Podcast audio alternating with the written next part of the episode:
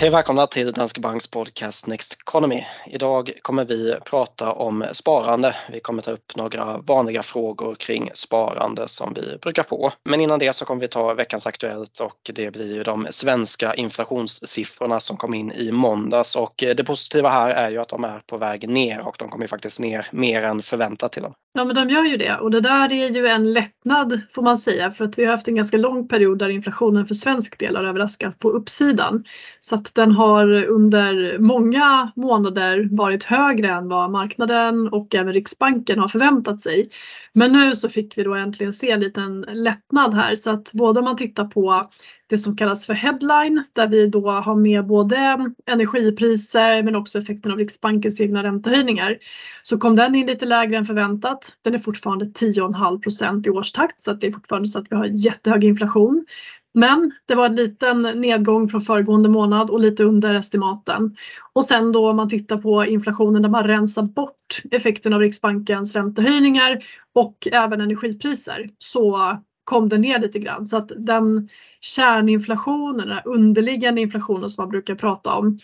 Eh, så det är då eh, headline eller KPIF minus eh, både räntehöjningar och energipriser. Den var nere på 8,4 i årstakt och förväntat mm. 8,7. Så och, det, det, är ett steg neråt men det är fortfarande ja. så att vi har väldigt hög inflation för svensk del. Och eh, det positiva här är ju också, alltså inte nog med då att man kommer ner under eh, marknadens förväntningar, det är också under Riksbankens prognos eh, vilket ju då i förlängningen är positivt för vad som händer med räntan. Men det är ju som du är inne på också, alltså man kan ju prata om att inflationen kommer ner men alltså man, man, vi ska ju inte vara okej okay med att ha en inflation som ligger på Eh, 8 beroende på vilket KPI-tal man kollar på då. Så det är klart att eh, räntan måste ju vara åtstramande och eh, troligtvis då höjas lite till. Ja precis och det har vi ju sett också uttalanden från riksbanksledamöter att inflationen är fortfarande väldigt hög även om den kom in under förväntningarna. Och sen så en sak som var positiv då och som är bra för hushållen därför att det här är någonting som alla måste köpa. Det är att matpriserna faktiskt sjönk i april jämfört med i mars. Och det är ju bra. Men matpriserna är fortfarande 17,5% högre än vad de var för ett år sedan. Så mm. att även nu när man pratar om att inflationen börjar komma ner och, och falla tillbaka så betyder ju inte det att priserna faktiskt faller. De är fortfarande mycket högre än vad de var för ett år sedan. Eh, men prisökningarna är inte längre lika stora och förhoppningsvis då vart efter det här året går så kommer vi se att de här prisökningarna som man kanske faktiskt sett till exempel när man gått till butiken till fruktdisken så har det varit dyrare för varje gång man kommit dit. Det där börjar faktiskt avta nu så att jag tror att man också som hushåll kommer se att de här liksom lite skenande priserna som vi faktiskt sett på vissa varor under en period, det, det minskar. Eh, men däremot så får vi vänja oss vid att priserna permanent är högre än vad de var innan den här inflationsbrasan eh, blossade upp då. Apropå Riksbanken så det, det här med att vi får en siffra som är lite lägre än, än förväntat, det räcker nog inte för att Riksbanken ska avstå från att höja räntan i, i samband med junimötet. Utan kärninflationen är fortfarande över 8% målet är 2 så um, den, den höjningen tror man kommer göra oavsett. Men sen är det möjligt då att om vi får en siffra till för, eh, för maj, den kommer vi hinna få innan Riksbankens nästa räntebesked. Och skulle den också visa tecken på att falla tillbaka ganska snabbt, ja men då kanske man höjer 0,25. Det, sannolikt gör man det ändå för att inflationen är så hög. Men sen så tror jag att det kan komma att påverka vad man då säger och flaggar för inför mötet i september. Och ju lägre mm. inflation vi får nu desto större sannolikheten att man, eh, man kanske lägger en ganska låg sannolikhet för en höjning då och eh, skulle inflationen sen falla tillbaka under sommaren så kanske Riksbanken stannar på 3,75 som styrränta kommer vara i så fall.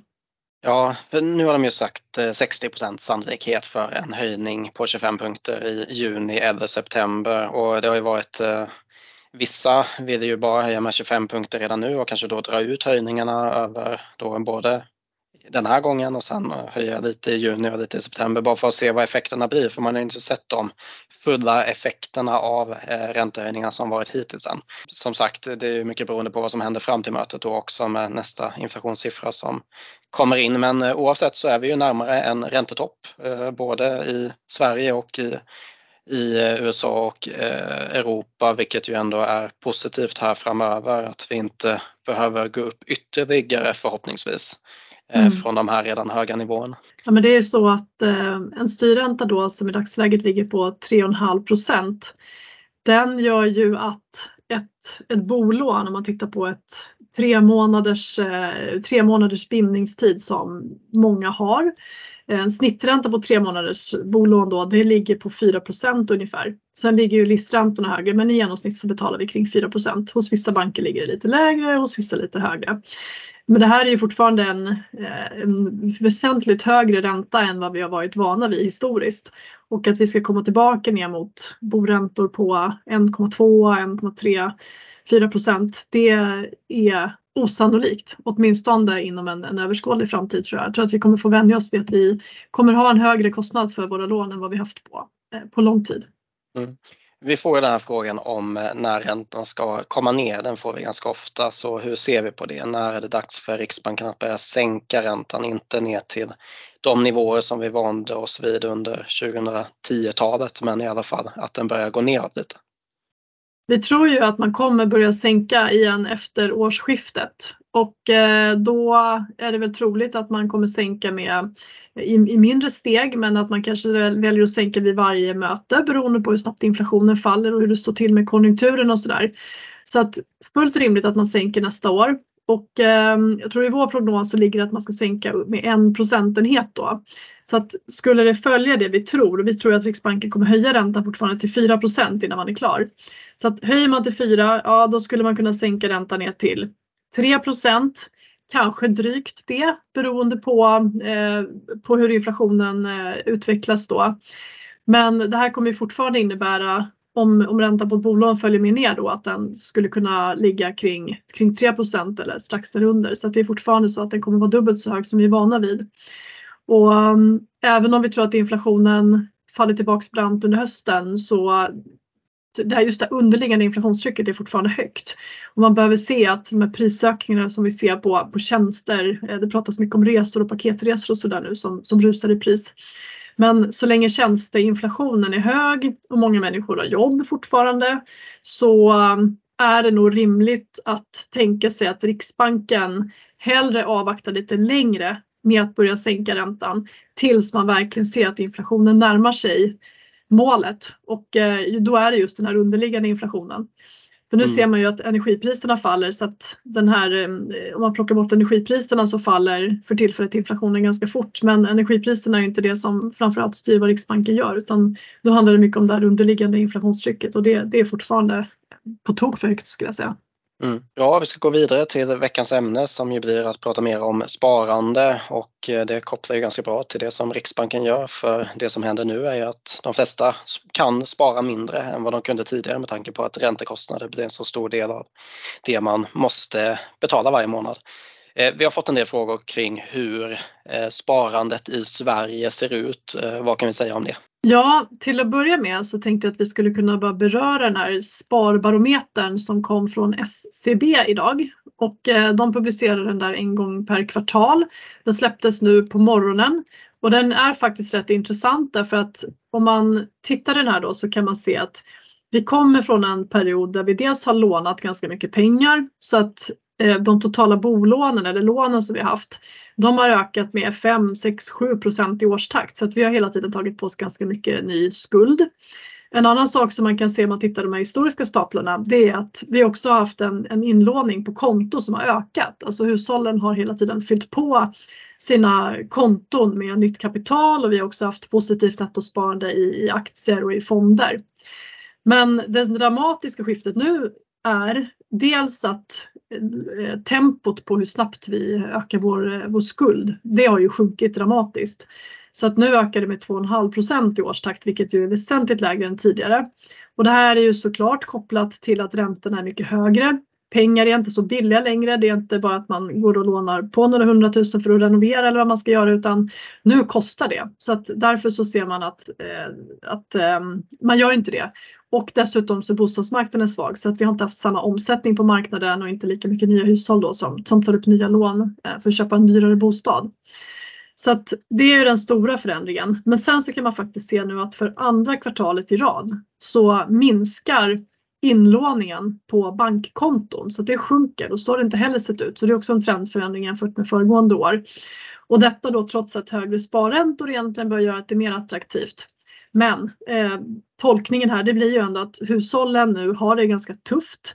Som sagt det är många priser som stigit det senaste året och inte minst då på mat och energi vilket är någonting som det är ganska svårt att dra ner på. Så att hushållen behöver ta av det man har på sparkonton och buffertar för att ha råd att betala dels vardagsutgifter men också att ha råd med, eh, med räntor förstås för räntekostnaderna har ju stigit dramatiskt. Så man kan definitivt se tecken på att vi befinner oss i en, en helt annan eh, ekonomisk eh, miljö än vad vi har gjort tidigare. Mm. Och någonstans är det precis det som Riksbanken vill åstadkomma också att vi ska ha råd med mindre. Så att inflationen dämpas, företagen kan inte fortsätta höja priserna. Så att man vill se det här men det är också ett tecken på att hushållen har det tuffare än vad de haft på, på länge. Och eh, det tar oss eh, vidare till nästa fråga då som vi också har fått in, eller som vi får in, det är ju hur mycket man ska spara. Och eh, någonting som man kan säga där, det är att nu är det ju svårare att spara än tidigare som du var inne på. Jag tycker det är ganska intressant i boken Just Keep Buying av Nick Maggiuli så visar han på data. Så grundprincipen är ju att det är ju såklart enklare att spara när man tjänar mer eh, och data visar att de som tjänar mer också sparar mer. Så de 20 procenten med sämst inkomst i USA sparar 1 procent av årsinkomsten medan den 1 procenten med högst inkomst de sparar 51 procent av årsinkomsten. Så det är ju inte så enkelt Eh, som att bara säga det här klassiska att eh, spara 10% av nettoinkomsten till exempel. Det är en sån där vanlig tumregel men det är ju väldigt individuellt hur mycket man kan spara. Det viktiga är ju att ha ett sparande överhuvudtaget. Har man det så har man kommit en bra bit på vägen för det är inte så många som har det ens i Sverige. Men sen alltså att eh, om man nu kan spara, alltså det finns ju ingenting som säger att du måste nöja dig med 10% Du kan ju faktiskt gå över det. Du kan ju spara 20 eller 30% eller upp mot 50 Alltså mm. det, just det här att man kanske inte ska fästa sig för mycket även om 10% kan vara en bra tumregel så har ju alla olika förutsättningar och har man möjlighet att spara mycket så kommer man ju gynnas i framtiden såklart. För då kommer du klara dig på mindre under tiden som du sparar pengar vilket gör att du också klarar dig på mindre sen när du väl ska kanske då gå i pension eller så. Men du har också en extra buffert som du bygger upp över tid som gör att du kan ha lite mer frihet om du skulle vilja det. Mm. Sen måste man ju tänka på, som du var inne på i början här också, men att, att man har olika förutsättningar under livet. Så att dels så kommer det bero på förstås vad man har för, för inkomst och kanske hur länge man jobbat. Om man har familj eller inte. Um, under vissa perioder av livet så kanske man kan spara mer och andra perioder, man är föräldraledig eller sjuk eller har en lägre inkomst av andra skäl så kanske man kan uh, spara mindre. Då. Men man måste väl ändå konstatera att det är ju ändå bättre att ha ett litet sparande än inget och de här 10 procenten av, av inkomsten, för vissa så är det inga problem, man kanske kan spara mycket mer och för andra så är det supertufft att sätta undan bara lite grann. Men det är ju alltid bättre att börja spara tidigare och att då sätta undan en hundralapp eller två eh, eller hur mycket man nu kan få loss. Men ju tidigare man börjar och då vågar investera det här så att man gärna sätter i någonting som kan växa som en, en aktiefond till exempel. Och tidigare man börjar desto mer kommer det där ha chans att växa och då brukar man prata om ränta på ränta effekten. Att det som du sparade för, för några år sedan det har hunnit ge lite avkastning och vuxit lite i värde. Så att de pengar idag som växer för dig det är inte bara det som du har satt in utan också avkastningen ökar också i värde hela tiden. Så att den här ränta på ränta effekten kan med tiden bli väldigt stor. Och eh, ju tidigare du börjar spara då desto större kan också ett litet månadssparande växa sig. Sen eh, bara kring det här med 10% eller 20 eller vad man nu väljer att göra. Jag tycker om att vända på det. Alltså jag tycker snarare att man ska fokusera på hur mycket man kan leva på. Eh, det finns ju också studier på det där. Det här är från boken Why Smart People Make Big Money Mistakes. Eh, då gav de ut enkäter till en grupp personer och frågade dem om det skulle vara möjligt för dem att spara 20% av inkomsten. Men eh, då säger många nej, det är helt otänkbart. Och sen så ger de ut eh, enkäter till en annan grupp och frågar om det ska vara möjligt att leva på 80% av inkomsten. Alltså istället för att då lägga undan 20 eh, så lever man på 80% och då är det helt möjligt istället, eller fullt möjligt. Vilket ju gör att jag tror att det kan vara bättre då att fokusera på det här kan jag klara mig på och sen så blir ju sparande på något sätt en, en bonus som kommer ovanpå. Alltså jag menar mest att man ska fokusera på att det här är de pengarna som jag har att leva på. Sen är det ju ganska bra, allting som är automatiskt är ju positivt.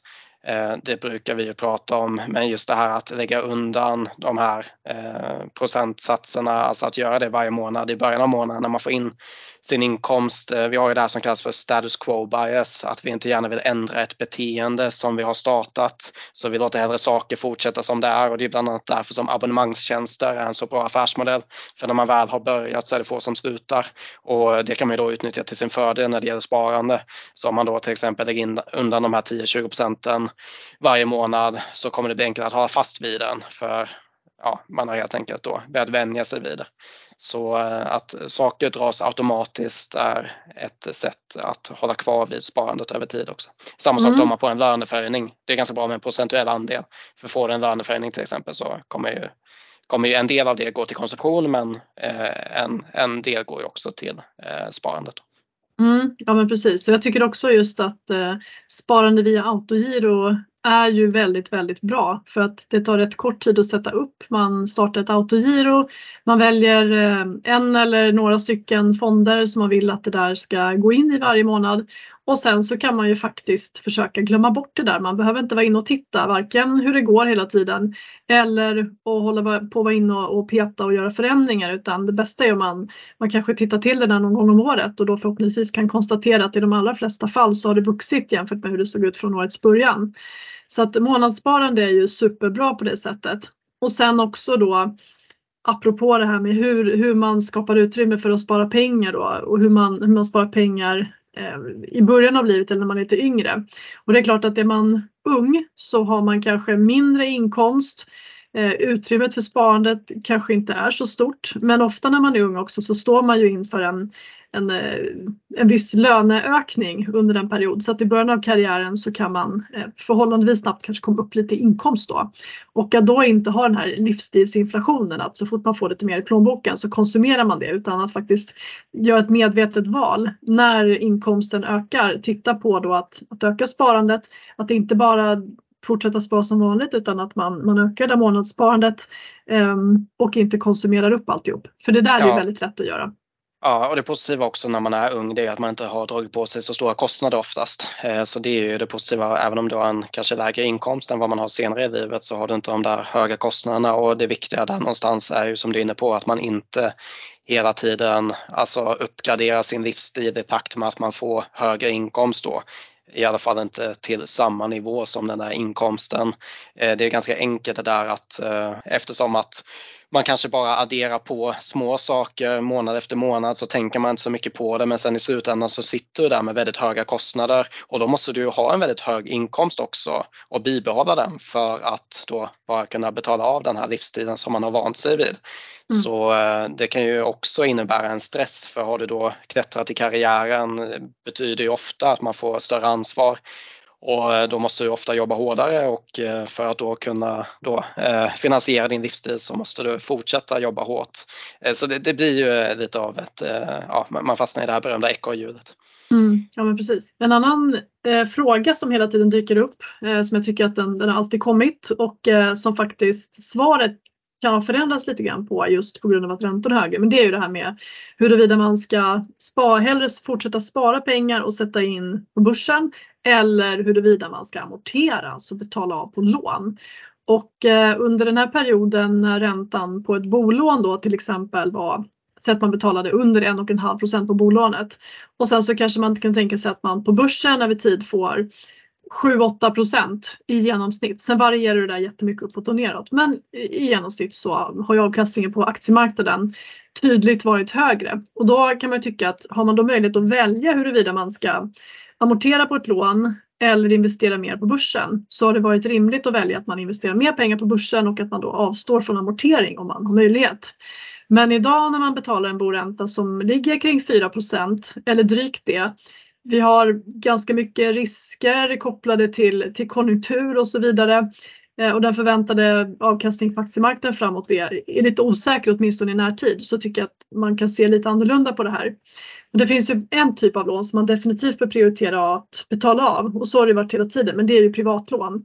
Där kan ju mm. räntorna ligga från 6 till 20 procent beroende på vad man fick för villkor när man tog den där krediten ja. och då är det ju helt klart bättre att man amorterar ja. av det en poäng där också faktiskt också från den här boken Just Keep Buying. Han kollar på en studie över brittiska hushåll där som visade att de med högst kreditkortsskulder mår sämre än hushåll såklart med mindre skulder. Alltså man, man kan se det att de rent då eh, mentalt mår sämre och det är just eh, konsumtionskrediter det gäller, inte lika mycket när det gäller bolån. Eh, men alltså den typen av skulder leder ju till en finansiell stress och många har ju en stress kring pengar. Så man ska ju försöka undvika de där, den där typen av lån så mycket man kan. Eh, mm. Så det, det är ju grunden någonstans att har man den typen så är det klart att man ska försöka betala av det så snabbt som möjligt.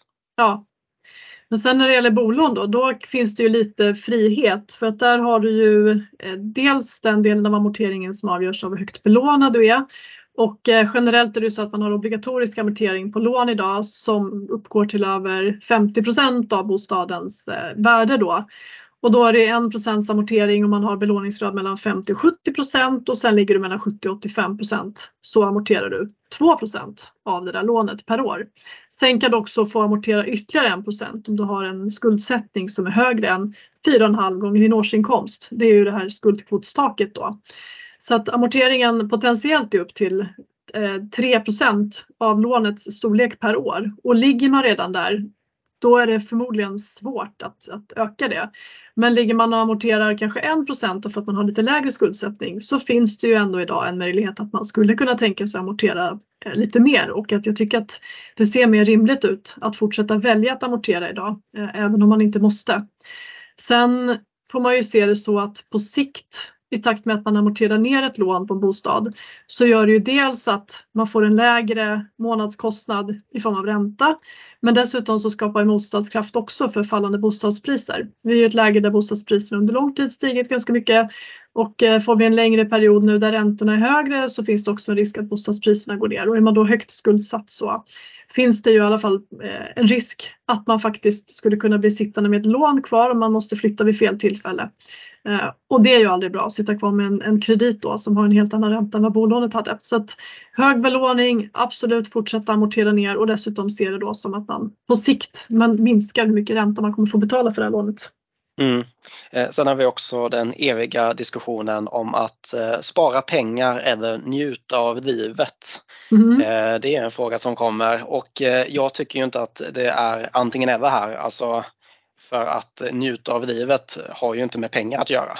Alltså det som ett sparande ger det är ju frihet och valmöjligheter och det är nog så många vill kunna njuta av livet, alltså att kunna leva ett ganska fritt liv med mycket valmöjligheter. Så eh, alltså man, antingen eller är ju inte riktigt så det fungerar. Ehm, men, men visst, det är, ju, det är ju upp till varje enskild individ återigen då att se hur, vad vill jag spendera mina pengar på och vad ger något tillbaka? Och sen då vissa har, har ju som mål då att spara lite mera för att kanske då kunna ha lite mer frihet, till exempel kunna gå ner i arbetstid, kanske ja, starta något projekt som man inte annars hade haft möjlighet medan andra kanske får ut mer av att eh, spendera mera, kanske spendera mer pengar på upplevelser till exempel eller spendera på materiella saker som ändå ger mera under tiden och då är det ju såklart helt okej också. Ehm, så, så mycket av det här kring sparande det är ju ganska filosofiska frågor och det är mycket som man måste fundera över själv för det finns ju inget rätt svar för alla. Hur ser du på det Maria? Jag håller med om att mycket kokar ju ner till hur man är som person också och att andra värdesätter eh, trygghet väldigt högt och tycker att det är viktigt att man har ett sparkapital av, av rena trygghetsskäl. Ehm, Andra kanske har en, en, högre motivation att på sikt bygga upp ett större sparkapital därför att man har större drömmar längre fram i livet. Så att det här kan ju se väldigt olika ut men generellt skulle jag väl säga också att alltså precis som du är inne på, det ena utesluter ju inte det andra. Det är viktigt att ha ett sparande och jag tror att har man inget sparande alls så är det nog viktigare att man prioriterar och sparar under en period och kanske bygga upp en buffert och se till att man frigör lite utrymme i ekonomin för att bygga upp ett långsiktigt sparande och det kanske som sagt handlar om några hundralappar från början men att man bygger upp ett långsiktigt sparande. Så att i så fall så kanske man ska prioritera sparandet framför att bara leva på. Men när man väl har fått den här bufferten på plats i form av kanske ett par månadslöner, man har ett månadssparande som rullar på i bakgrunden där man gradvis bygger upp ett större kapital. ja, prioriterar man då att leva lite mer för de pengar som man har över så är det såklart helt okej okay också. Någonstans mm. där, man lever bara en gång och så länge man gör ett medvetet val så kan jag tycka att det är okej okay oavsett. Däremot om man ständigt oroar sig för sin ekonomi, tycker att det är kärvt och tufft men inte förmår att förändra sin situation. Eh, då är det kanske inte lika bra om man bara lever upp allt månad efter månad. Nej, och sen är ju problemet också att vi som människor hela tiden vill ha mer. Det är ju det som är något av ett bekymmer. Dels det och sen att vi också gärna jämför oss med andra. Eh, och det här är också återigen, jag tycker att det finns många bra studier kring det här i just boken Just Keep Buying, men han han poängterar ju att när vi får mer pengar så tycker vi att vi, behö vi behöver mer för att känna oss rika. Så om man då frågar tusen slumpmässigt utvalda amerikaner hur mycket som behövs för att vara rik så säger de i snitt eh, 2,3 miljoner dollar enligt här, eh, den här studien. Men om man frågar tusen miljonärer så säger de 7,5 miljoner dollar. Och det visar ju någonstans att eh, du, du hela tiden vänjer dig vid det du har och när du då har höjt din inkomstnivå eller höjt hur mycket kapital du har så tenderar du att vänja dig vid det nya och vilja ha lite mera. Och eh, problemet är ju återigen då om du eh, drar på dig högre kostnader hela tiden för att då försöka finansiera en, en dyrare och dyrare livsstil så kommer det ju också leda till finansiell stress. Så någon som har en väldigt låg inkomst kan ju ha mycket mindre finansiell stress än någon som har en väldigt hög inkomst. Mm. Eh, så det handlar ju någonstans, just den där livsstilsinflationen som vi båda var inne på tidigare, det är väldigt viktigt att man hela tiden ser till att man ändå har lite marginaler i ekonomin och det spelar ju egentligen ingen större roll om man då eh, tjänar jättemycket eller om man tjänar, tjänar lite. Man ska fortfarande känna att man har marginaler så att man inte måste kämpa för att eh, överleva varje månad. Mm. Så man försöker ställa om fokus apropå det här med att man hela tiden siktar högre. Istället för att sikta högre på eh, vad man gör och vad man köper och jämföra sig med folk som spenderar så får man försöka sikta högre vad gäller eh, kanske sparandet eh, per månad eller på sin depå istället. Mm. Det kanske inte är helt lätt men eh, rikta fokus eh, mot sparandet speciellt om man inte, inte redan har ett. Ja precis och det går ju att eh, rikta fokus på andra saker också och det kommer vi faktiskt till i eh, veckans studie. Mm, spännande. Jag ska bara säga att vi har ju fått eh, någon fråga också kring hur man bäst då ska spara sina pengar eller vad man ska spara sina pengar i. Och eh, vi kommer mer till det om eh, två avsnitt för då kommer vi prata mer om vår investeringsfilosofi och då blir det mer fokus på hur man faktiskt ska investera sina pengar för att eh, lyckas så bra som möjligt på lång sikt. Mm. Så det blir ett kommande avsnitt. Men veckans studie den heter alltså Income and Emotional Wellbeing A Conflict Resolved. Den kom ut nu 2023 Daniel Kahneman då, han gjorde en studie 2010 kring pengar och eh, välbefinnande och eh, där kom han fram till att eh, det upplevda välbefinnandet steg upp till inkomster runt 75 000 dollar per år. Men mer pengar än så gör oss inte lyckligare enligt den studien. Eh, men sen kom man också fram till här att av de som tjänade mindre än 1000 dollar per månad rapporterade 51 procent att de kände sig stressade eller nedstämda dagen innan och den siffran sjönk till 24 procent bland de som tjänade mer än 3000 dollar per månad. Pengar verkar alltså ge större möjlighet att handskas med problem och bekymmer men den effekten försvinner helt och hållet vid inkomster på 75 000 dollar per år. Eh, men sen kom Matthew Killingsworth eh, med en ny studie 2021 som sa att eh, välbefinnandet fortsätter att öka även med inkomster över 75 000 dollar, även om ökningen inte är lika stor vid högre inkomster. Och nu har då Kahneman och Killingsworth skrivit en artikel ihop där de går igenom de båda studierna och kollar vad det är som gör att de eh, diffar. Man säger. Och den kom då ut i år. Och det man kommer fram till var att Kahnemans studie påverkades mycket av de 20 procent av befolkningen som var mest olyckliga. Så om man är olycklig så ökar välbefinnandet med högre inkomst till en viss nivå men sen har det inte någon påverkan längre. Och det kan ju finnas anledningar till att man är olycklig som pengar inte kan hjälpa emot. Alltså, de tar exempel depression eller död dödsfall i familjen. Men om man då tar bort de mest olyckliga så kommer mer pengar göra att välbefinnandet ökar även över 75 000 dollar per år. Så det är då slutsatsen från deras samarbetande studie. Mm. Ehm, nästa vecka så kommer vi, eller nästa gång kommer vi prata om vår kommande Houseview. Den Precis. Eh, kommer snart. Den kommer snart. Det är ju vår marknadssyn då på aktier och eh, ränteplaceringar de närmaste 3 till 12 månaderna. Så där hittar ni eh, bland annat vilka regioner vi tycker ser intressanta ut eh, den närmaste tiden var man ska, vilka räntefonder man ska välja i en miljö med högre räntor och så vidare. Så att eh, Houseview blir det nästa gång. Det avsnittet kommer om två veckor så lyssna gärna då. Eh, under tiden kan ni alltid gå in på nexteconomy.se också. Mm, och det är vår nyhetssajt och eh, där hittar ni alltid nyheter kring eh, investeringsstrategi, investeringsfilosofi och det finns också filmer, krönikor med mera. Så besök gärna nexteconomy.se. Och med det tackar vi för den här gången så hörs vi igen nästa gång. Tack, ha en fin vecka.